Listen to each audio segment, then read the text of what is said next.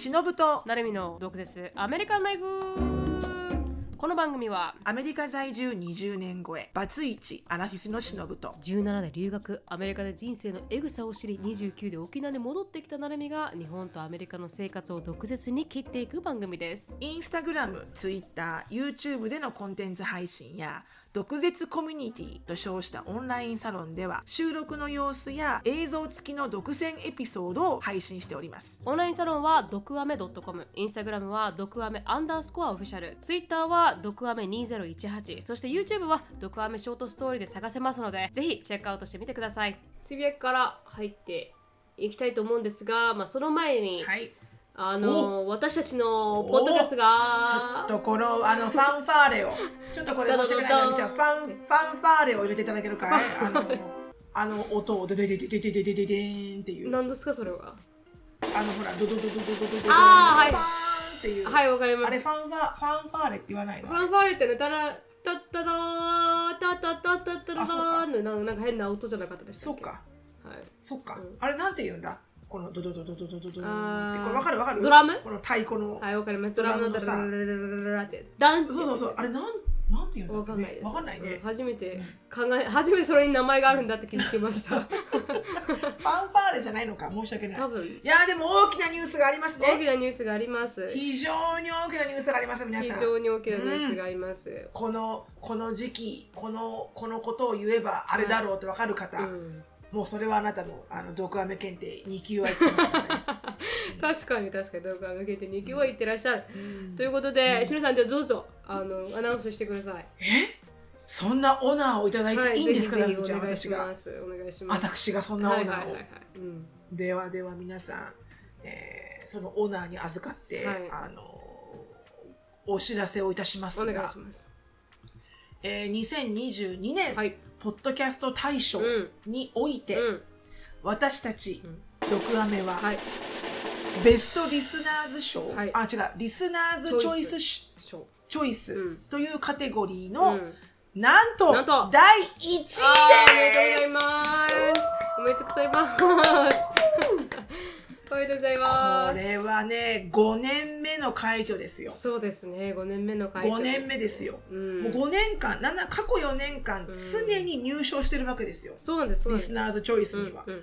ね、リスナーズチョイスがなんあのどんなものかってわからない方もいらっしゃるはい。と思うので、うんうん。一応あのリキャップしますが、はいリあのポッドキャストアワードっていろんなカテゴリーに分かれていくんですね。大賞はもう一応グランドプライズですよね、うん。大賞。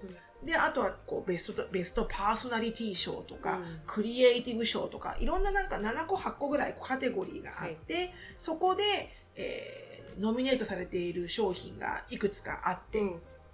で、そのノミネートされたされたポッドキャストのを、えっ、と、選定された審査員の方全員が聞いてもらって、はい。その審査員の方が点数をつけて、うん。で、えーその点数が一番高かった人から、こう、順序、なんとか賞はなんとかさん、なんとか賞はなんとかさんっていう風に行くわけですよね。はい。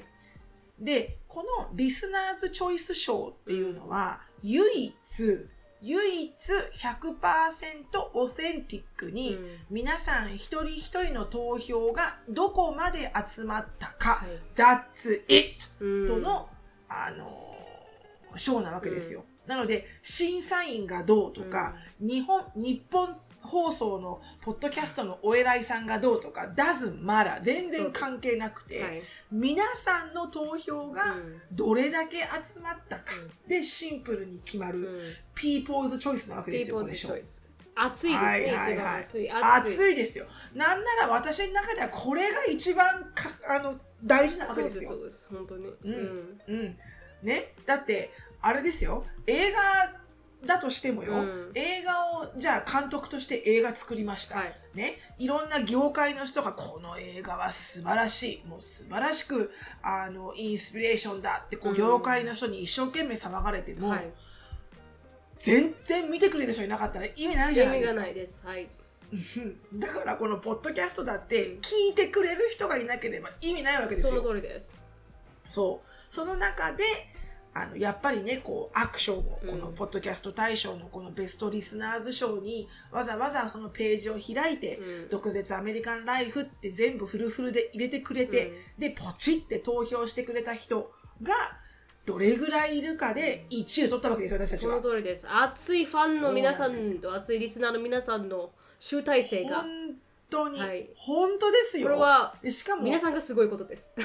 そう、私皆さんが素晴らしい。皆さんが素晴らしい。皆さんがわざわざ時間をかけてまでやっていただいた。で、ポチって、なんなら私は40超えてるんでね、あの、もうスマホで打つことのこのストレスの多さ、非常にわかります。老眼も入ってるんで。はい。はいはい。そんな年齢の方も一生懸命頑張っていただいた。本当にその通りです、ね。うん。なので、あの、まあ、4年連チャン入ってるってところからして、あの、すご、すごい快挙だと私は思うんですけど、あの、5年目にして、はい。なんと第1位っていう、これはもう私はもうね、あのね、あの、あれですよ、あの、言葉が出ません。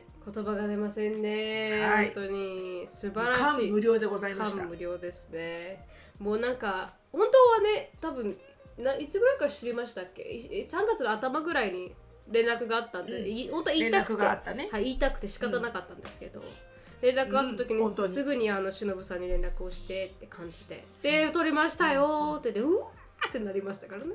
うん、なったなりね。ましたね。なったねなりました、なりました。うんその日はもう寝れませんでした、4時 ,4 時ぐらいまで。そうですね、本当ウキウキしちゃって。うん、だから。いやもう本当に皆さんにありがとうと伝えたい。もうここれ何年目？これ、ポッドキャストやっ5てこれ。年目ですね、私たちは。5年目ですね。5年間、これどれだけのたくさんの人が本当にあの聞いてくれているんだろうってとこうんろが形になって出てくるじゃないですか。はい。うん、だから本当に、本当にありがとうございます。ありがとうございます。皆さんの集大成が形となって、はい。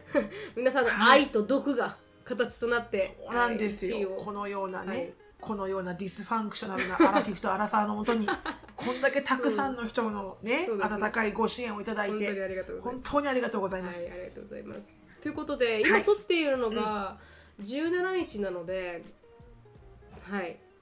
なので、あの、私は18日に明日東京に立ち、で、あの、うんまあ、授賞式っていうものに出ないといけないんですけど、でも、はい。はいはいはい。それに対して、それについてはね、で私たちもね、あの、ポッドキャストアワードに少し物申したいところもありあったりなんかもして、でもそれに関しての説明とかね、うんあの思いとか、まあ授賞式どうだったかっていうのは、その来週、次回次回27日のポッドキャストでお伝えできればなって思いますが、はいはい。でも本当にねおっしゃる通り。本当に最初はね、私は私は諦めようとした。本当にこのポッドキャストアワード自体に、なんていうか、うん。あんまり希望を持ててなくて。それはみ、うん。あの皆さんのことはすごく大事だなと思ってるんですけどただポッドキャストアワードっていうこの賞がなんか、うん。あんまりこういいレペティションがないというか私たちの中で、まあ、前回多分話した時に言ったとは思うんですけど触れたとは思うんですけど、それでうーんどうしますってしのさんに言ったらしのさんがやっぱり頑張ってみようよって言ってくれたから今回はもう少し、あの多くねそれについてボートしてくださいお願いします。気をキープよろしくお願いしますって言ってあの、うん。言うことができて皆さんもこの一部となってねこの盛り上げることができたのは、本当にしのさんがその時にやってみようよって言わなかったら多分、うん。私は諦めてたかもしれない。このショーに対しては。本当にもう素晴らしかったなと思います。いやーもう私は5年目にしてうんね、ここで行くしかないでしょうと。うんうん。5年目の 5年目の正直でしょうと、ううん。ん。でも私はね、うん。なんでなるみちゃんに何言ってるのやろうよって言ったのかっていうと、あの少しなるみちゃんと私は正反対のところがあって、うん。あのこんなにあの皆さんからこう皆さんからというか皆さんと近い距離でうん。話しているポッドキャストはないって自信があったわけですよ、はいはいうん。私の中では。うん。だからたくさんの芸能人の方とかもちろんそれは素晴らしいからその辺は何も私は批判はないんですけど、あのーなんでしょうね。このなんだろう。こう今までの過去4年間のそのリスナーズ賞に入ってるってところからして、うん。あの私はなんかこうふつふつと湧き出る。今年いけんじゃね？っていうのがなんかあったんですよ。なんなんとなくいけるんじゃない、っていう。うんうんでやっぱりこうちょっとなんでしょう。あの過信するわけじゃないですけど私たち初期からやってるポッドキャスターじゃないですか。うん。まあ、初期をどうやって define するかわからないですけど、はい、初期、うんまあ、なんでしょう初期というとこう。うん、誰もまだやってなかった時。でまあいいらっしゃいましたしね。一応やってる、まあ、OG の方いらっしゃいましたけど結構早めに始めましたね私たちもね。うんうん。うんっていうのもほらそれがほらそのあの本当のラジオ番組がポッドキャストに出てくるとか、はい。芸能人が来るみたいなことは一切なかったじゃん。そうですねちらが始めた時は、うん。もう皆さんこうインインディーズというかもう皆さん一般的な人が配信してるみたいな、うん。まあ、ちょっとこうあのお勉強チックなところはあったけどねプロの番組が。そうですね確かに、うん、すごいフル株のものはずずっとやってるやられてますからねポッドキャストね。うんうん。うんだからそこから来てのちょっとパイオニア的なところがありつつであの皆さんからのこのいろんなサポートのご意見とかも見てて、こうこんなに近い距離で話しているポッドキャストはあろうかと。うんうんね。うん。いろいろ私はあのあれですよ。市場調査としていろんなとこ聞きましたよ。いろんな番組を、うん。そしてポッドキャストアワードとして対象にノミネートされてる商品とかいろんなものを聞いてきましたけど、うん。あの申し訳ありませんが親バカかもしれませんが あのいやーわかる。うーんうーんって納得できるようなチャンネルはございませんでした、あ本当私の中ですか？断言しますね。はい。うんうん。はい、あただあのお笑いさんがやってるのは面白かった。あまあ面白いです。ね確かに。プロそれですからね。はあのおお笑いというエンターテインメントの中で面白かった、はい。なんだけどこう思わず聞きながら「そうでしょわかるわそれわかる」とか、うん。こうご飯がご飯を作る手が早まるとか掃除がはかどるとか、うん。そういう 日常生活でぴったりくっついた状態でのポッドキャストはもうねないって思ったの私、うん。うん、だからなんとなくちょちょっとだけ半分はいけんじゃねっていうのがあって、うん。であと半分はここで入んなかったら、うん。もう6年目以降は、うん。ポッドキャストアワードにあののあのノミネートするのはやめようってい思ってたの、ああそうですか。うん。うん。うん。だからもう最後のふ最後のこう何けじめじゃないけど、5年目でどうなるか、うん。でしかもすごく競争が激しくなってきたものすごい競争が激しくなってきた5年目で、私たちのポッドキャストがどういうふうな評価を受けるのかっていうのは知りたかったんだよね私すごく、うんうんだからもうどっちに転んでもあのいいようにしか考えることはなかったけど、うん。あのまあ、まさか本当にあのまさか1位を取るとは、うん。しかも 2, 2位と2位と運転の差で、うん そうですね。はい、うん。でなるみちゃんが授賞式もほらいろんなね、うん。なんでそういう授賞式にもちょっと行く気がしなかったのかっていうところの真相はまた来週お話ししますけど、うん。なるみちゃんが行く気しないですっていうか何言ってるのなるみちゃん。リプレゼントよリプレゼントっつって、毒アメを 毒アメをリプレゼントして、うん。皆さん投票してくれた人たちにとってはねその授賞式に出ることがあの投票してくれた人たちへの感謝でもあるわけだから、うん。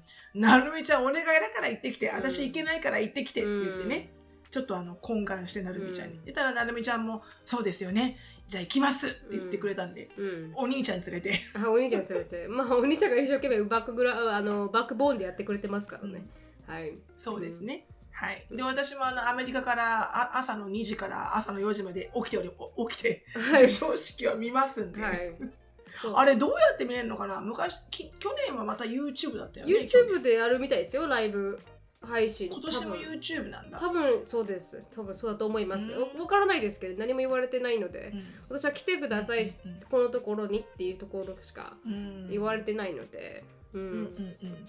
でまあまあ。今回が初めてあの授賞式があるんですよ。どっちかというと。今回が初めてコロナが終わった、うんまあ、終わったって言ったらおかしいかもしれないけどコロナが落ち着いたので初めてこう授賞式自体を in person で。。あそうですすそうですあのもう少し大,、うん大きな規模でやるのは今回が初めてで今までは受賞しても動画とか送って、でまあ動画でやるみたいな感じだったみたいなんですけど、今回は初めてそれをやるって言って、で動画でもいいですよと言われてたからうーんいえーってなったんですけどでまあいろんな忙忙しいしねしかもね。あそうなんですよ。すごいもうそれも知ら 知らされたのが多分6日とかって18日だったんで表彰式が、今からチケット取って何してたらすごいあのキツキツだしお金もかかるしっていうのもあったりまたこのポッドキャストアワードのこのあり方について少しクエスチョナブルなところもあったから、そうだね。んうんどうしますか？って言ったら、まあ、シロさんに言った方がいいんじゃないか確かに行くべきだなとは思いましたし皆さんが頑張ってくれた集大成がここにあるので私がうん。たまたま日本にいるっていうのも重なって、で行ってこようってなったんですけど、ね。はい。でまああの本当にどうなるかは行ってみないとうん。わからないですけど、うん。本当ですね。はい。うんうん、まあでもこれもね体験させていただけるのがすごくうん。皆さんのおかげですので、うんね、あの誰もね皆さんが全員が全員ポッドキャストやってる方が体験できることじゃないからね、うん。あの本当にこうありがたくうん。あのちょっと上から目線 B をね醸し出しながらうん 私はい。1位ですが何か的なところの attitude そうですね。私たちはあのうん一番デモクラあーなんて言うんでしたっけ、あの people democracyでね、そうですよ。 people's、people's、あれですよ。 people's choice ですよ。うん本当に。 popular vote を勝ったって感じですね私たちの場合はね。いや間違いない、間違いない、うん。そうそうそう、間違いないですよ。うん。あなたは優勝かもしれませんけど、うん。あの私たちにはあのたくさんのファンがついてますから何かみたいな。はい。その通りです。常に上から目線でいただければ。そうですね、はい。あの、はい。あのはいうん頑張ります。うん。うん。本当にあのね忙しいと思うんですけど、なるみちゃんありがとうござあいます。全然全然大丈夫です。行ってきたいと思います。こんな機会もない私は私は妄想であの入っておりますので。うん。でもしもこれここ ギャランティーになったらシロさん3月に毎回日本に戻ってきたらいいですよ、うん。あいやあ毎年入るってギャランティーギにャランそう あのピーポーズチョイスだけはあるらしいですよ。あのん。毎年選ばれることができるらしいですよ。そうね、じゃああの皆さんがボートをしていただけるとしたら、うんあの私は帰れるっていうところにしそうしときますかね。そうです。っていう感じですかね。だからこの、ね。はいこの機会をあのまあ円滑ぎとしてでしのさんと話をしてて、じゃあなんかこう縁起がいいものを作りたいねって話をしてて、でうんもしかしたら、うんあこのまあ、しのさんとお友達の香織さんからアドバイスもらって、あのお守りを、うん。まあ、この円担ぎとして作ってみたらどうだろうかっていう話になっていて、まあ、ドクアメオリジナルのお守り、そしたらこう、そうね、はい、うん。どお守り B ってやつよね。お守り B か何が B だかわからない。まだわかんないけど キャピタル B の B ね。B ではい、うん。でと思ってたらちょっとなんかね私たちのこの、まあ、優勝みんなで勝ち取った優勝をみんなでうん。このラックを分け与えるみたいなことでね、そうですね。何かこう、ん。形にできればなって思っているので、うんなんかそういうのもねね。今ちょっと考えてはいるんですけどもしね現実となれば、皆さんにね、うん。あのもう少し具体的にお話できたらなと思いますが、はい。はい、はい。Sharing is caring ですから。シェアリング is caring ですからね。本当にその通りですね、うんそれ、うんということでね。皆さんあのぜひはい。プラウド of yourself してください、はい。本当に。あのどこでどう授賞式が見えるのかちょっとわからないんですけどその授賞式の見方はねうん。後ほどあのーまああのインスタグラムとかその辺であの皆さんに分かりやすくシェアしたいと思いますので、はい、その通りですね。はい、やっていきたいと思います。あ皆さん本当にありがとうございました。うんはい、ありがとうございました。これからもどうぞどうぞよろしくお願いしますよろしくお願いします。皆さんの心の音も毒飴をはい よろしくお願いします。はいそうでございますよ、皆さんのマウントを取るためのドクアメでございますそうですね。これでね、もうあの、プラウドオブリスナーになれますからね。私たちのね。いや間違いないですよ間違いないですよああなた知らないの？ドクアメみたいな、そうくれてらっしゃるみたいなねそうですね、確かに。って言ってことができますからね。楽しみですね。はい。はいそれがまあ、あのお知らせでした。うん本当に皆さんありがとうございました。ありがとうございました、はい、あの、つぶやき、しろさんありますか、はいつぶやきちらっと。あの私ねあったんですよ、うん。今ふっと頭からあのすっ飛ばしましたじゃあ私がチカッとつぶやきしますから、じゃあ。ちらはいお願いしますお願いします、うん、私のつぶやきはですね、なんかいつアップグレードすればいいのかわからないっていうつぶやきなんですけど、はい、なんかあのいろんな今パソコンとか使っててでやっぱり キャパがあ今、ま、MacBook Pro の M1 チップの時に出た2020年のものを使ってるんですけどもう CPU 新しめだよね。そうそうです、CPU が8ギガのものを使ってて CPU っていうのはなんかこうメモリみたいな感じなんですけどうん。でも毎回それがあのレインアウトってなんかなくなっちゃうんですよ。8ギガって少ないんですよね、うん。だからその時はまあお金だけを重視して安いものを買ったんであの何も考えてなかったんですけどやっぱり、うん。あのどんどんどんどんプロジェクトを編集していくたびに、ね。もうコンピューターがついていけなくなってるんですよすでに、ううん。ん、だからうんアップグレードしないといけないっていうのは分かってですね毎回こう編集するためにレンダリングって言ってこの丸いのがくるくる回るねあれはくるくる回るずーっとくるくる回ってて本当はもっと早く効率よくできるはずなのにこいつのせいでずっとできないっていう。行かないんだよね。そうなん前に進まないっていうのがどんどん続いているんですけどでもできなくはないんですよわかります？そう。できなくはないから、別に工夫すればできるんですよ。なんですけど、でもいつアップグレードすればいいのかわかんないです。次私が買いたいなって、まあ変えたらいいなって思ってるのはあの Mac うん。Mac mini っていうやつなんですけどほん実際四角いコンピューターなんですよ。でコンピューター自体を購入するとなるともう金額はもう本当に18万とかからなんですよね。私が欲しいものが。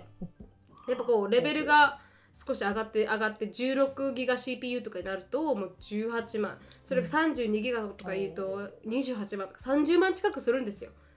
でまあレベルがそのね原価を知りたい。まあそうなんですけどね。でも私全部 Mac なんでアップルなんで全部アップルうん。で生かされてる人生に生きてると、やっぱ Mac じゃないとできない、今のところ Mac じゃないと分かんないんで使い方が。うん。だからそういうのをいつ見切りをつけてこう投資するとかを決めるんだろうって自分の中でこうわかんないよね。うん迷ってるところ。うん。いつだからこうお金をバーンって与えてでもそれがうんわかる。わかります？わかるわか投資車と一緒車と一緒。あそうですよね。使えると別に新車がじゃなくてもいいじゃないですか。いいのいいの使えるから。っでちて思うじゃん、うん。でもさちょこちょこ壊れちょこちょこんだよね壊れるんですよその通りなんですよ。なんかいい具合にねうん。買い替えないといけない時ってあると思うんですけこればどっ。かりはわかんないんだよね。うん。ちょっと私がそう思ったっていう。うーん。はあ本当これ私も本当なるみちゃんと一緒で結構こうギリギリになるまでこう、使い古いしたいタイプ、うん。特にほら高いものって分かってるから、はあのまだいけるまだいけるってこう使いそうなんですよね。ね一生懸命使おうとするじゃん、うん。でも でもそれやってると本当にあの生産性が低くなってきてるんだよねそうなんですよ。そうなんです。うん。どっちがいいんじゃって話なわけ、うん、その通りです。だからやっぱね思うんだけどね、やっぱ自分のビジネスとしてメインで使ってるものじゃない、うんパソコンって、そうですね。さもうカツカツカツカツ新しいのにした方がいいんだと思う私あ、本当ですかそう思いますかうんって思った、うーんやっぱりね新しいのはさすがにやっぱ性能性がすごくいいし、うんあの一人私の最近お話ししたあの方がねあの私携帯とパソコンは常に最新なのって言った方がいて。でだってほらそれで生きてるから。あ確かに。確かにと思って。確かに。あのここで仕事やってる人にとってはそれが唯一の商売道具なわけじゃん。確かに。だからほらそれこそあのモデルさんとかわかんないけど、うん。ヘアメイクアーメイクアーメイクアップのアーティストさんとかだったとしたら、この筆はもう私半年でもうすぐ捨てるのみたいな感じじゃん、はいはい、そうですね。うん。だか、ら商売道具なんだよなと思ったら、うん。そんなに一生懸命ケチケチやってる場合じゃないのかもって思ってくるけどね。そうですね。確かに確かに。命ですからね、それがまあ、こうヘアメイクの人だったらハサミが命だったりとかやっぱいいものを持ちたいっていうのはあるのかもしれないですね。そうよもう高いのよ。あの、うん。ほらうちオリビアがほら床屋さんやってるでしょ、ね。オリビアが。うんでいろんなさ種類のさバリカンとかがあるわけよ。うんこれはここを切るバリカンこれはここをやるバリカンとかさ、はいはい。いろんなちっちゃいものから大きいものまであってその上につけるこの取り替える刃はいはい。とかもあのいろんなものがあってクソ高いの一個一個、うん。うん。でもあのやっぱりすあのいいものにすると、うん。あのやっぱ仕上がりが違う。で、仕上がりが違うと客が帰ってくる。確かにってことで、最近なんか彼女もなんか何かをね、取り返したよ。え、これにこんだけ払ったの？ちゅうやつをあの買ってた。そうなんですね。だからこういつぞや変えないといけないなと思いつつもねなんかこううん。なかなかわる20万をボンって出せるようなこのなんか度胸がないというか。うん。でも思いました。ねわかるわかる。うんわかる、はい。それはとても理解できる。はい、うん。って思いました。でもまあまあまあもうそろそろ買わないといけないんですけどただね。はい。渋っているというだけの話です。わかるよ。わかる。つぶやきでした。でもいつか来るよ。もう買おうって時は来るよ。多分そ今もうその時期に来てます、ああ無理だなって思ってる時期、うん。うん。うん。うん。でした、じゃあもう買っちまえ。うん、買ってしまえそうなんですよね。悩んでるものがもったいないじゃないですか時間も。そう。どっちみち買うんだったら買ってしまえって思いますよね。そう。そう。そう。買ってしまえも。う。ですよね。はい。わかりました。うん。頑張ります。いいと思います。はい。はい、ありがとうございます。す。はい。私もあの、ちょっとあの、つぶやきを思い出しましたのはい。で、あの、短いんですけど、先週ね、あの、ロディオに行ったんですよ。うん。先週ほら、ドメスティックバイオレンスのことをお話ししてくれたはいあやこさん。あやこあの、カリフォルニアから来たね、あやこさんと、あやこさんのあの、可愛らしい娘ちゃんのジャスミンちゃんと一緒に、あの、ロディオっていうテキサスでは、まあ、なんだろうな、あの、1年間に1回来るお祭り、はい。みたいな感じで、えっ、と、まあ、この、移動遊園地とか、いろんな、このストリートフードとか、ベンダーが集まって、あの、食べ物と遊園地とコンサートと、うんあと、う牛とか豚とかいろんなものがひっくるめて、あの、お祭り騒ぎなわけですよ。はいはいで、そこで私が必ず楽しみにしてるのが食べ物なのね。うんあの、いろんな食べ物が出るわけですよ。面白い食べ物が。うんだ要はなんか日本のお祭りみたいな感じで、ですねあの、お祭りも屋台が出るじゃないですか。屋台がうんわーっと。リンゴ飴とか、あんず飴とか、うんあの、この、あの、綿菓子とかいろんなものがブワーってね、イカ焼きとかさ、出るじゃない。あれが好きなのよ、私ね、うんお祭りの。うんなんつったって。で、それと一緒でロディオも、その食べ物が、私は第一のアトラクションで、私にとっては。で、子供たちもそうなんだけど。で、行きました。うんもうね、インフレーションがすごい。もうあの、高くて高くて、すべてが。うんもうだってターキーレッグってあるじゃん？このあります大きいさ。うんね、ディズニーも売ってるようなやつ。はいあれ、あれが1本20ドルだったの。高ちょっと待てよと。ちょっと待て。で、最初私ね、普通に見え2本、うんそう、2本って言った時に、40サムって言った時にね、タックス入れて。で、私はまず、excuse me って言っちゃったのね。うん、excuse me? How, how much of, how much is one turkey leg? って言ったら、うん。It's 20 each って言われて、ええ。For turkey leg うん。で、yes, うん。20 each。これ七面鳥の足。うん。しかもただローストしただけ。うんみたいな。これ20ドルって言って、高っと思あって。で、それ以外にも、いろんなものが高くて、うん。もうなんか4人でうん。普通に、そんな買いまくってないんだよ。うん。4人で普通に4人分の、このまあちょっとしたこのターキーレッグ、うんじゃあエリカはターキーレッグで、アシュリーはなんだっけな、ストリートタコ、うんタコスのストリートうんスタイル。で、私はいつも食べるこのコーン、メキシカンコーン、うんローストバージョン。とかね。で、ショーンはなんかピッツァオンスティックとかいうこのスティックにこうピピザがねピザがくるくる巻いてあるようなやつ。もう後で全部カードで買ってるかわからないが後で計算したら、うんもうすごかったの。うん300ドルぐらい。あたっけー。まあでもそれにはー他のものもいろいろ入ってるけど。いや、でもそれでも300ドルはすごいですね。それにしても私ディズニーでもこんな行くかと思って。うん。で、なんかこのね、わかる？この、払うしかないっていう選択肢のないこの一般庶民確かにね。に非常にちょっと、あの、気が、ちょっと気が参った。うん。なんか、払うしかないよね。だってこれ、毎年楽しみにしてるもんね、みたいな。うん。えい昔はいくらでしたっけ？私がいた時多分。覚えてないんだけど、ターキーレッグ多分20もしてないと思うよ。してないですね。多分私が行った時10 15とかじゃない？うん、それぐらいだと10何ドルとかだったと思います、ん。ようやって。ううんん。でそんな話して、でそれでアキコさんとあの昨日も電話話してて、あきこさんも、うん。あの家族連れてロディオ行ったっつって、ターキーレッグ食べたって話をした。ターキーレッグ食べたよ。うち家族4人で4本なんつったら、100ドル超えたから、うん。ノーウェイってなって、うん。速攻2本キャンセルしたよとか言って、そうだわな、うん。みたいな。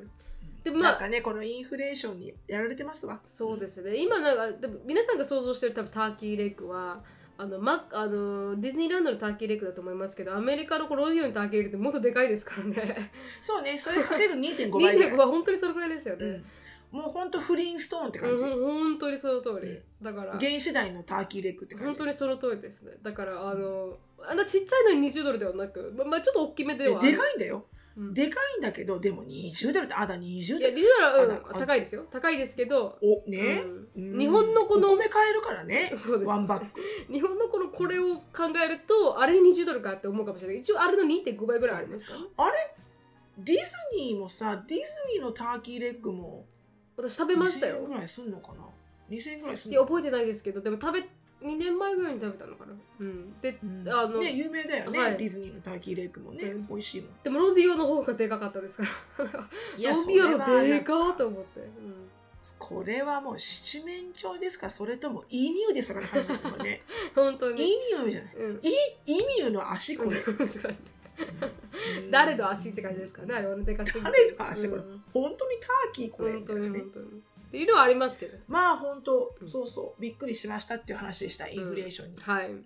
お疲れ様です、はい、やられました。やられましたね、はい。お疲れ様です。ありがとうございました。ありがとうございました。では次のコーナーお願いします。はい。次のコーナーですね、はい。毒舌ミニチュア英会話レッスン。Let's speak English with attitude. でそのでかいという話から、うんうん。えーちょっと待ってください。私のこのマウスがなかった。でかいというところからちょっとこう持ってきてですね、あのものすごく大きいっていう、えーちょっとこうなんだろうな。えちょっとこうあのスラングではあるんだけど、はいはい。あの例えばジャイアント、うん。ね、ジャイアントっうん。て大きいって意味ですよね。で、エノーマスも大きいって意味じゃないですか。はいそうですでそれをくっつけてものすごい大きいっていう。ジャイノーマスか That's あ right. よく使うんだなはい、ジャイアントとエノーマスをくっつけてジャイノーマスあそ。れってそれの造語なんですね知らなかったです造語です。合成語です。はい。で、あともう一個も、あの、それのもうちょっと、このジャイ、ジャイノーマスも超でかいって感じね。はいで、それのもっと大きい。おバカでかい。異常に大きいっていうのは、ヒュージあ、ヒュージヒュージと、うんヒュージと、あの、モンスタラス。だからモンスターでこう、こう化け物のように大きい。ヒュージと、モンスタラス。はい。その通りでございますはい。はい。それがヒューモンガス。ヒューモン。ガスってね、結構使使いうますね。よく聞きますね。うん。うん、そう、そのなんかもう、I got the birthday cake from my best friend. It's a humongous うん。one とかって言うしね。確かに。バースデーケーキをもらったんだけど、超でかかったんだよ、みたいな。うん。だからなのでさっき言ったこのジャイノーマスとヒューモンガスっていう言葉、あの、ちょっと造成語なんですけど、うん。かなりよく皆さん使いますので、ぜひ、The turkey leg I got at the rodeo is humongous 確かに確かにその通りだ使っていただければ。はいはい。ありがとうございますぜひぜひ皆さん覚えておいてください。はいありがとうございますこのコーナーはケンブリースポンサーです。ケンブリーはオンライン英会話のパイオニアでいつでもどこでもネイティブの方とお話しできるサービスになっています。紹介コード毒舌 DOKUGETSU を入れていただくと初回の15分無料になりますのでぜひ試してみてください。4歳から15歳のお子さんを対象にしたケンブリーキッズもありますのでこちらもぜひチェックアウトしてみてください。では今日のトピックに行きたいと思います。今日のトピックはですね皆さんからいただいた質問に答えようということで、ズバッと切るぜ。白本なるみの質問コーナー。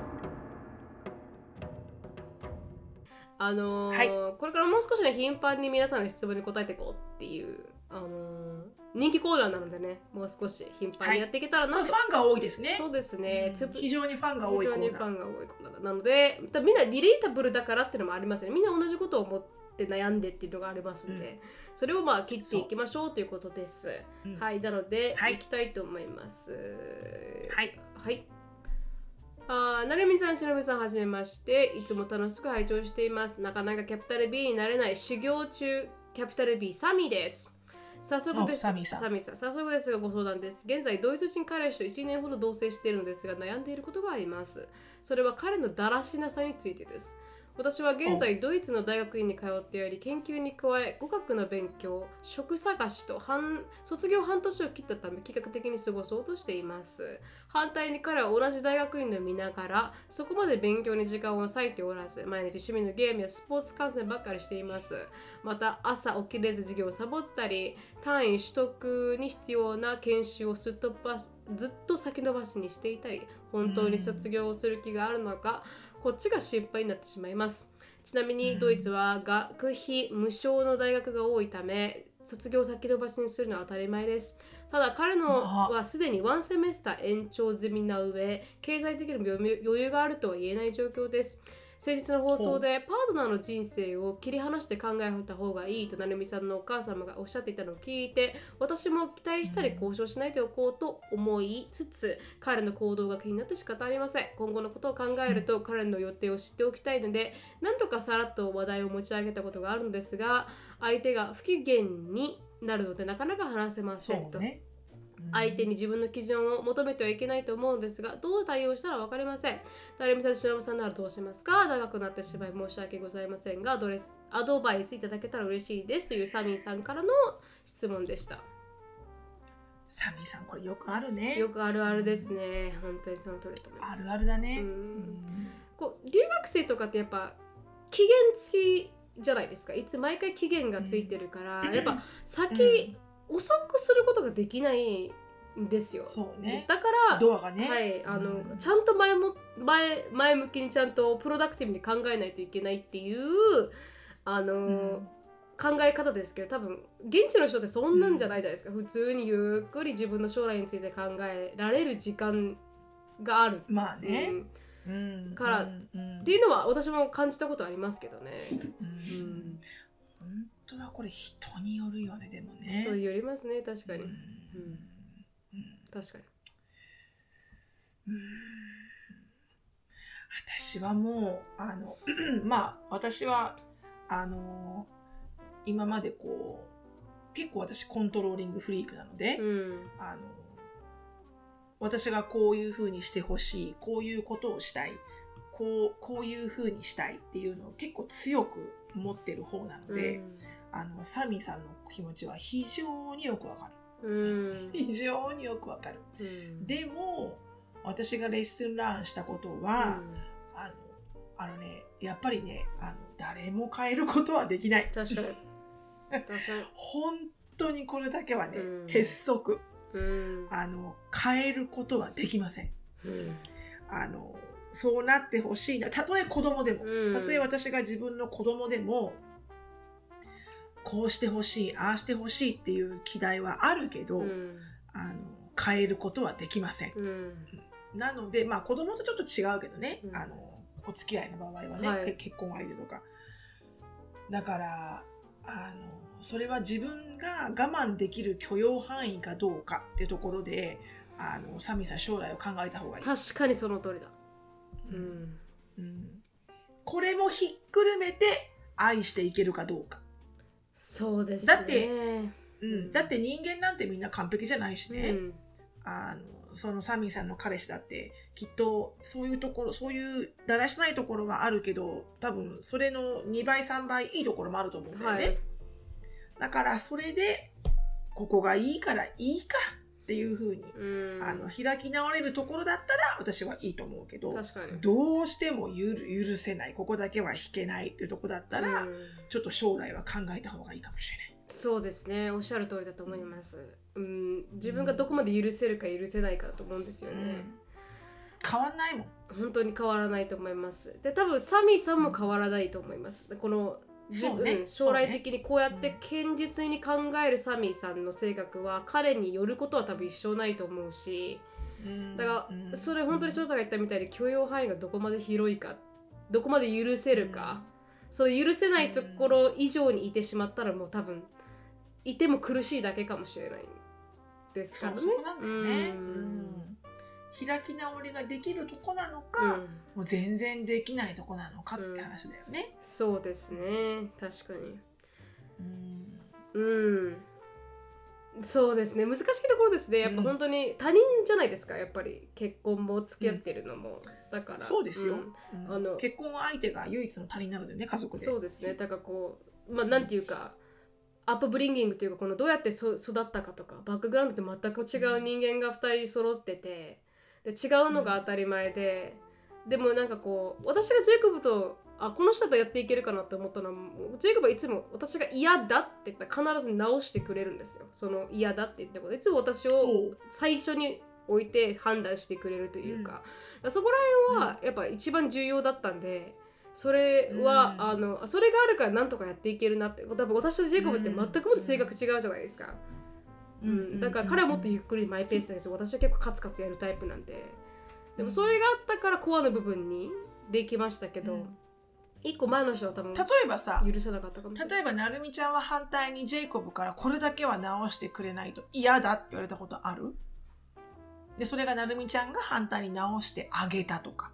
なんかそういう努力をした覚えとかはある？そうですね。多分あのー愛情表現を多分直したところはあるかもしれないですね、私彼がもっと表現してくれって言われた時は、やっぱり自分でも少し直したと思います。直したとかこう、うんあのもう少し出すよう出すように努力したっていうかやっぱ日本人であるとやっぱりこうみんなの前出ないんですよね。本当にその通りで。だからそこら辺は少しやっぱ海外で育った人とお付き合いするっていうのは努力したかもしれないですね。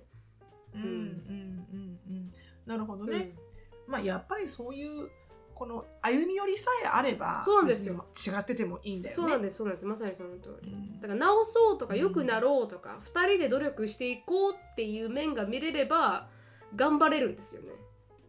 うん。でもそういうことだうん。ね、でもそれが見れないと頑張れないんですよね。うん。一人で頑張ってるとね。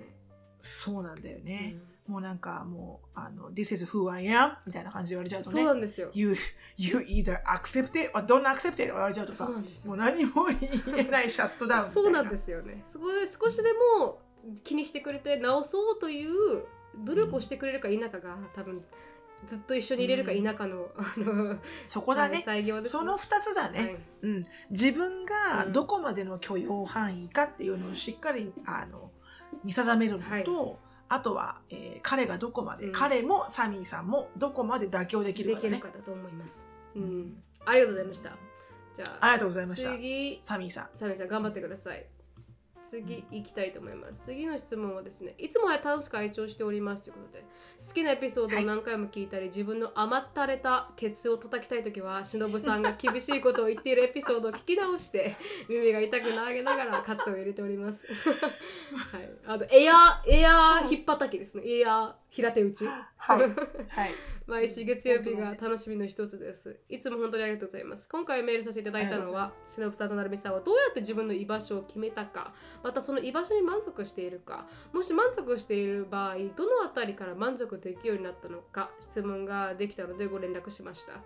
私は現在、焙煎師として大阪でコーヒーのお仕事に携わっています。あいいですね。なんて、はい、ちなみに私もチームキャピタル B だと思っています。10代,、はい、10代の頃から海外が好きで留学したりバックパッカーしたり外に飛び出しては私が日本に向いていないと強く感じて帰国しました。打たれる釘は打たれるとはよく言いますがあ出るあ打たれる釘は打たれるじゃない。ね出る釘は打たれるとよく言いますが確かに打たれる釘も打たれるからね。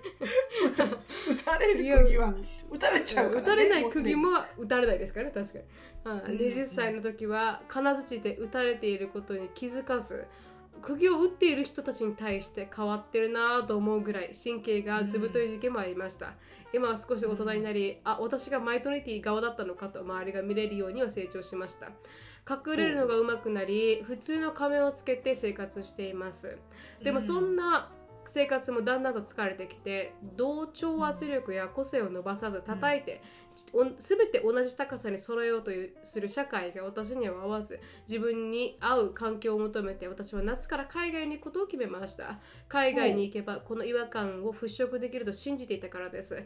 でもつい先日東京旅行でアメ出会ったアメリカ人男性との会話で本当にその違和感がなくなり自分が生きやすくなるのだろうか居場所は見つかるのだろうかという分からなくなりました。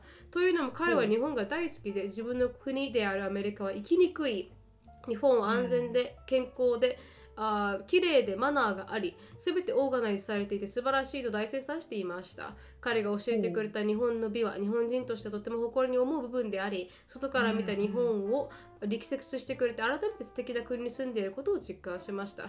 彼にとってのアメリカのデメリットは私のメリットで私にとっての日本のデメリットは彼のメリットで国が違えど抱えている違和感は同じでとりあえず違和感を払うために動いているけどお互いまだ答えが見つかっていないんだなと。俺たちみたいな人間は場所じゃないのかもしれない。アメリカに帰ってこういう話をしてもそんなに深く深く考えずに just be happy okay? って言われるんだという話していました。居場所って忍さんや成美さんのようにパートナーや家族がその人たちと暮らしていく環境一つだけじゃなくて人と場所が揃って初めて居場所になるのか自分との折り合いのつけ方などご教示いただければ嬉しいですという質問でした。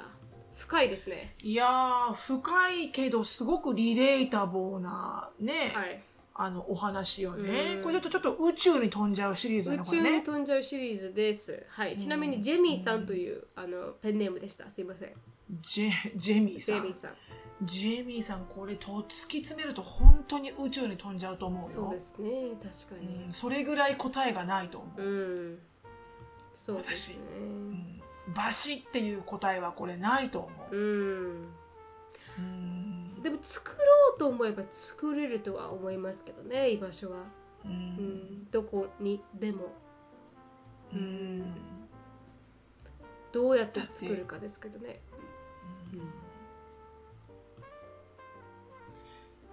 難しいよね。うん。なんかパーフェクトな自分の居場所ってあるのかなと思うしね。そうですね、確かに。まあ私においてはね。うんうん確かに。どうやって居場所を見つけましたか？だなんかだからこの自分が自分らしく生きてられないっていうちょっと苦しさがあるんだろうね。うん。ね、だからほら居場所って要はいる場所で要はこうカンフタボーにハッピーでいれるあの自分のお家のような環境なわけでしょ、そうですね。うんあのこうまあ、そこにいるだけで幸せを感じることができる環境ってことだよね。うん。うんだから何、うん、海確かに海外に行ったところで全て100%のね答えを見つけられるかって言ったらそうじゃないかもしれないけど、でもあの何か分かるようになるよね。海外に出たからこそあやっぱり私の居場所はここの日本のこれだなって思うかもしれないし。確かに。あの、いや、ここだ、ここの、ここの海外のこの場所だって思うかもしれないし、私はこの夏に海外に行こうと思っているんであれば、その行動自体は私は全然いいと思うんだよね。うん。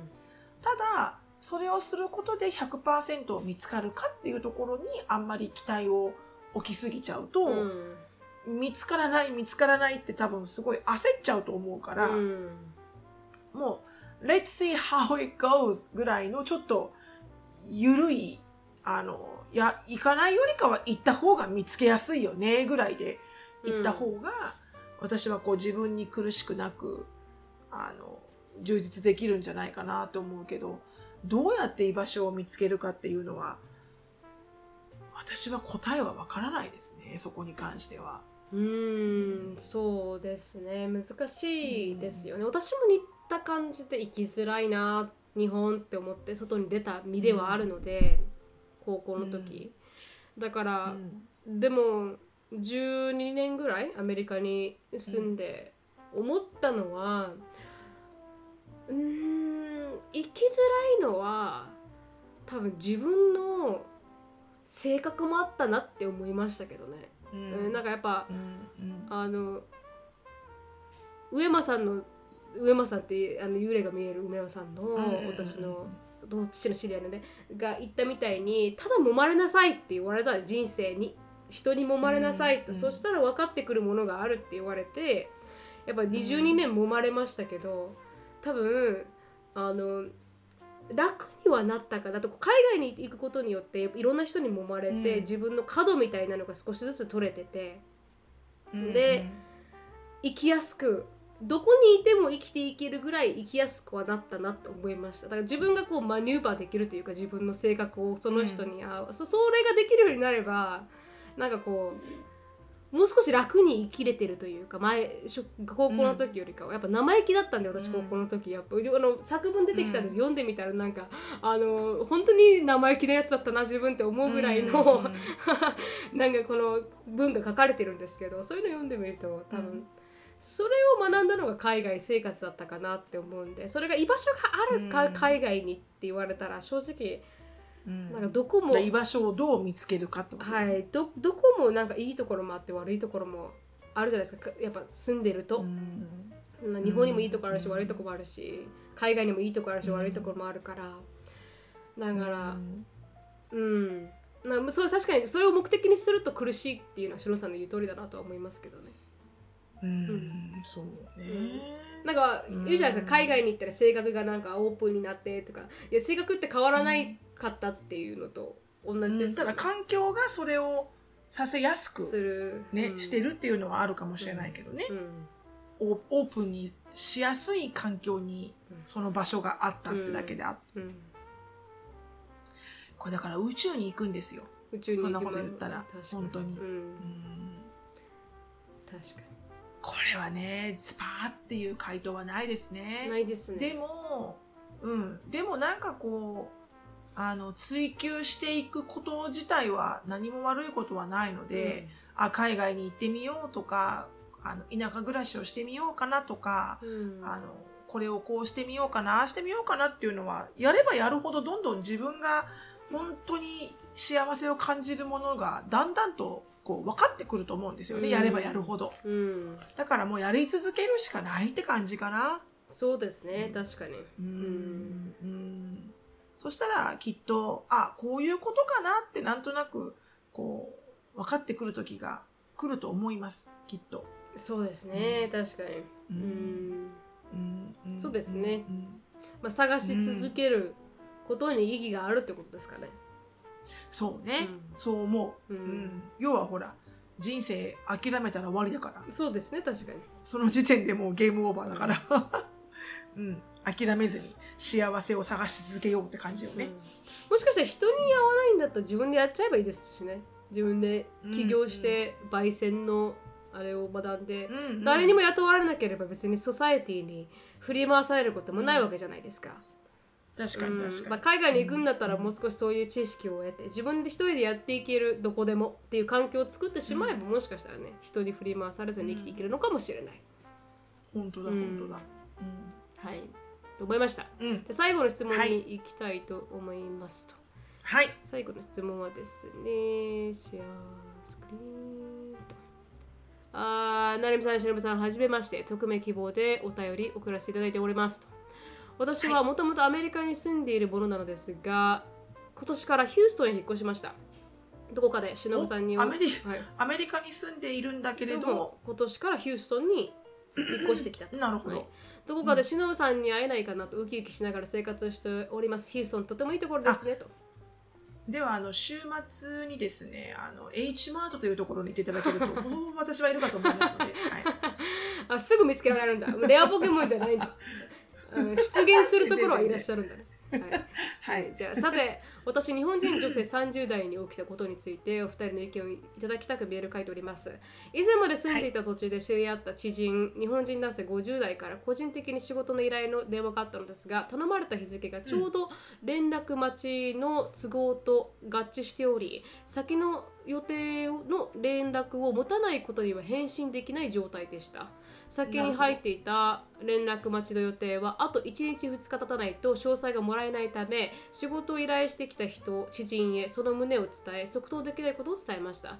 理由を伝えずにただまだ都合がわからないと、はい、伝えればよかったのでしょうがちょうど仕事を依頼してきた知人が私が連絡を待っている予定の知人と知り合いだったため同じに同じ日に、ま、ペケペケさんと予定がありその連絡待ちでと理由を伝えたところ先の都合を優先することに腹を立てた知人の態度が変わりました。おそらくその知人をよく思ってなかったのだと思います。困った時は助けてよ。あそっちの方が恩があるってことね。そんなの断ればいいじゃん。と言い始めたかと思います。失礼ですね。もともと先の予定の知人に私を紹介した知人だったため、うん、あなたを紹介したのは自分なんだからとも言い始めました、まあ、なんとも勝手な知人に不かあ不快感を持ちつつもやはり先に入った予定を優先すべきだという私の気持ちは揺るかずどちらかに恩があるとかではなく、うん、やはり先に約束したものを断ることはできないと回答しましたすると知人、うん、ああ、じゃあもういいよ、じゃあね、と電話を切りました。その直後、テキストメッセージでもういいですとメッセージが送られてきました。今の態度の知人に何を言っても火に油なのは分かっていたので私は特に返信もしませんでしたまたこの友人と来月に家族ぐるみの約束もしていたのですがこのテキストメッセージの10分ほど経った後再度メッセージが届き今月の予定もなし。よろしくと伝えられました。すごい乱暴な人ですね、まあ、私は30代女性で、この知人日本人男性は 20, 代20歳年上です。数年前にも理不尽な理由で同じような態度を取られたことがありその際は12年ほど疎遠になりました。正直この知人のいる土地他州から引っ越しているためそれまでこれまでのように接する機会も多くはないですしこのまま連絡を取らなくても良いかなと思っています、ね、来月の予定がなしになったことも、特に痛くありません。ただ心残りは私の父がこの知人と LINE 仲間のため父が何か嫌な思いをすることがあるかとかわいそうだなと思っています。もちろん父にはこの出来事を話すつもりです。私自身の考えとして本来仕事を引き受けるかどうか私の自由私の判断でありその判断の理由は知人に無関係だと思います相手の意見を尊重させず、先の予定を取り消してし取り消してまで受けさせようとする知人に対しこんな考えるがしている考える人がいるのかと悲しくなりました。長くなりました、お二人がもしこの状況になったらどう対応されますか？もしかしたら私の知人に対する対応にも非があったのでしょうか？という質問でした。非は一切ございません。非は一切ございません。うん、自信持っていいと思います。でもそのじじいはもう切ったらいいと思う そうですよ、ね、言うだけ無駄無駄もそんな50年も生きてねそんなレベルのじじいはねあのダメだと思う私。確かにね本当にその通りですね、お父さんとお知り合いっていうとこだけがちょっと心がね悩むのはすごくわかる、うん。すごくわかるけど私だって例えばもしエリカにお母さんの友達のあきこさんがさ、うん、で、うん、あのこんなこと言ってきたんだけどって言ったら私はもうそりゃあなた、あきこさんおかしいねってなると思うし、うん、多分お父さんもそれで、ね、この方のことを責めることはないと思うし、うん、どう考えてもこの50代のおじちゃんちょっとおかしいと思うおかしいですで、うん、うん、よく50年そうやって仕事してきましたね。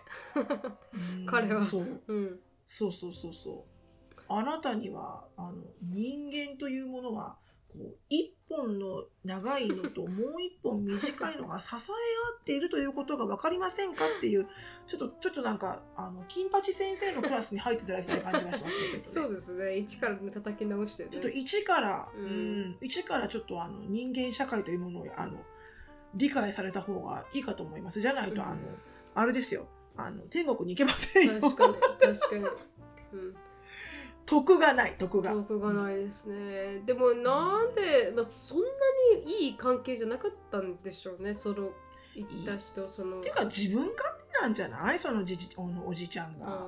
非常に。じじいって、うん、ごめんねじじいって言って人の人のねお父さんの友達をね、うん。多分すごい自分勝手な人だったんだっていうだけじゃないかなきっと、確かにね。でも一回これがあってまたもう一回起こってるって確かにちょっとそうそうそうそう。そう友達のあり方を、あれですね考え直していいかもしれないですねこの人との関係性。だからやっぱりほらその制約が入ってるね、うん。あたあ先に予定が入ってるところを狙っそところに偶然的にもそのおじちゃんの予定が重なるってところからして、うん。誰かがこのじじいとは会わない方がいいよって言ってくれてんだよ。あ絶あ対。逆にね。だってうん。他の日でもいいわけじゃん、そのおじちゃんが言ってくる日が。なんでわざわざうん。その人とおじちゃんがたまたま知ってる人と制約が入ってるところにそのうん。くせ者のおじちゃんの予定が入ってくるんだろうってなるじゃん。うん絶対こじれるに決まってんじゃん、はいはいそんなの。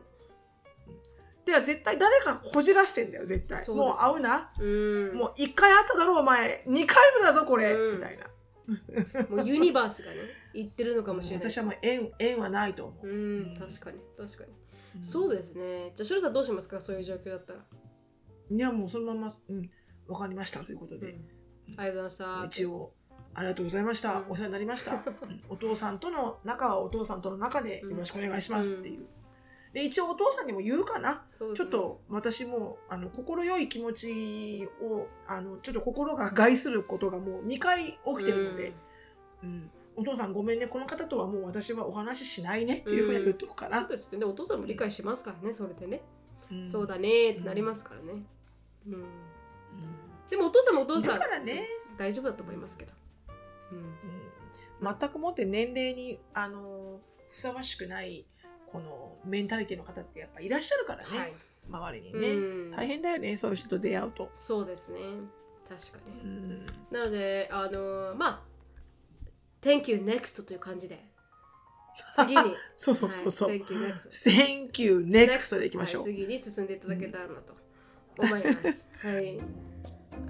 これで今日のポッドキャストは終わりたいと思います。質問感想やポッドキャストで取り上げてほしいトピックなどがありましたらなるみしきや gmail.com までご連絡お願いします毒アメが大好きなあなたぜひお聞きのポッドキャスト媒体で良いレビューをお待ちしておりますまたは SNS で「ハッシュタグ毒アメ」とつぶやくとハートとコメントが返ってくるかもでは皆さん今週も1週間頑張りましょう Thank you so much for listening. I hope you are having a wonderful day. Please follow us on the podcast, but we'll see you in our next episode. Bye. Bye!